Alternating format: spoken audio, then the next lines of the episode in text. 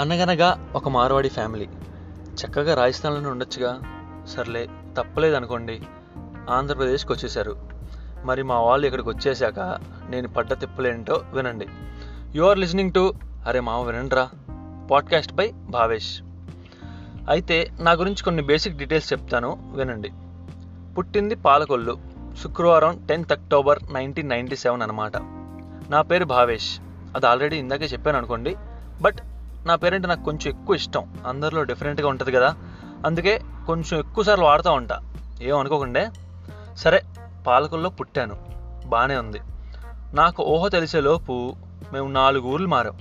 పాలకొల్లు ఎలమంచిలి అవనిగడ్డ గుడివాడ. ఇంకేమైనా ఉన్నాయేమో కానీ నాకు గుర్తులేవు. మా అమ్మ కూడా గుంటూరులోనే పుట్టింది. మా డాడీ రాజస్థాన్లో పుట్టారు. ఇంకా విషయానికి వస్తే ఇంకా చూసుకోండి నేను పడిన తెప్పులు అన్నీ ఇన్ని కాదండి. Mother tongue Hindi. ఇంట్లో వాళ్ళు హిందీనే మాట్లాడేవారు. మనకు ఆటోమేటిక్గా హిందీ వచ్చేసింది. కానీ ఇంటి బయట హిందీ పనికిరాదుగా? తెలుగు నేర్చుకోవాలిగా? చిన్నప్పుడు ఆడుకోవడానికి బయటకు వస్తాంగా? సరదాగా? సరే ఏదో ఒకటి బయటకు వచ్చేసి ఆట ఏదో స్టార్ట్ చేసేవాళ్ళం. అక్కడ దాకా బాగానే ఉండేది. మధ్యలో ఏదో ఒకటి మాట్లాడాల్సి వచ్చేది. ఇక చూసుకో అక్కడ మొదలయ్యేది రచ్చ. వాడేమో తెలుగులో మాట్లాడతాడు. నాకేమో తెలుగు వచ్చావదు. సర్లే సిచ్యువేషన్ బట్టి ఏదో ఒకటి అర్థం చేసుకుని హిందీలో చెప్పేవాడిని సమాధానం.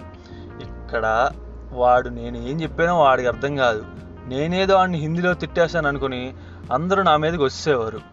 మనం అప్పటికే ఆ ఏరియా కొత్త కదా. గట్టిగా ఏడ్చేసేవాడిని. మా అమ్మ వచ్చేసేది నేను ఏడవంగానే. ఏమైంది? అని అడిగేది హిందీలో నన్ను.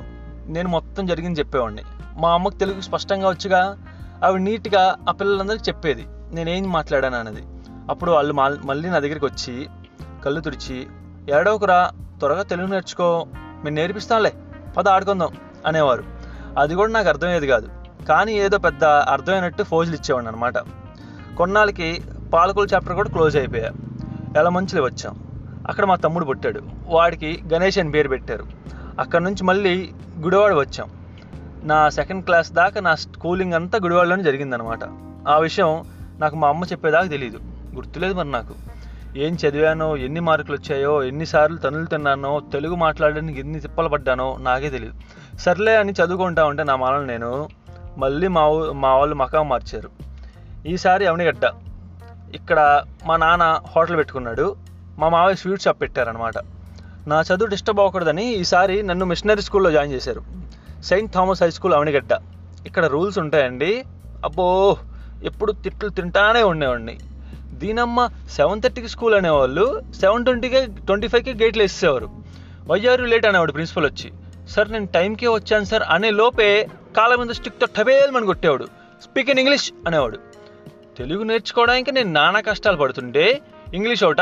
అనుకున్నాను మనసులో. ఇంతకీ సెవెన్ ట్వంటీ ఫైవ్ గేట్లు ఎందుకు వేసేసారంటే లోపలికి వెళ్ళి సూసు పోసుకుని క్లాస్ రూమ్లో కూర్చోవడానికి ఫైవ్ మినిట్స్ పడుతుంది కదా. అందుకే ముందు రావాలనేవాడు మా ప్రిన్సిపల్ సార్ ఒకసారి అలాగే లేట్గా వచ్చాను. సార్ లేట్గా వచ్చి I poured at home sir అనేవాడిని.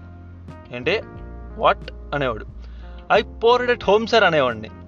అవనిగడ్డ ఇంగ్లీష్ కదా ఆ మాత్రం ఉండి అలాగే వచ్చేది చిన్నప్పుడు మరి. You idiot learn English properly go and lead down outside the class room అనేవాడు. ఆ రోజంతా క్లాస్లోకి అలౌ చేయలా. అలా అలా నా థర్డ్ స్టాండర్డ్ గడిచింది. కానీ ఏ మాటకి ఆ మాట అండి? డిసిప్లైన్ బేసిక్స్ అన్నీ నేను ఆ స్కూల్లో నేర్చుకున్నా. Thanks for that Saint Thomas high school. అమ్మయ్య మొత్తానికి సెట్ అవుతున్నాను అన్న టైంకి మా వాళ్ళు మళ్ళీ మకాం మార్చారు. నాదదో గతప్పుడు. ఈసారి ఎక్కడికి వెళ్ళామో ఏం చేసామో నెక్స్ట్ ఎపిసోడ్లో తెలుసుకుందాం. అంతవరకు స్టేట్ యూన్ టు అరే మామ వినండిరా. Podcast by Bhavesh. Take care bye bye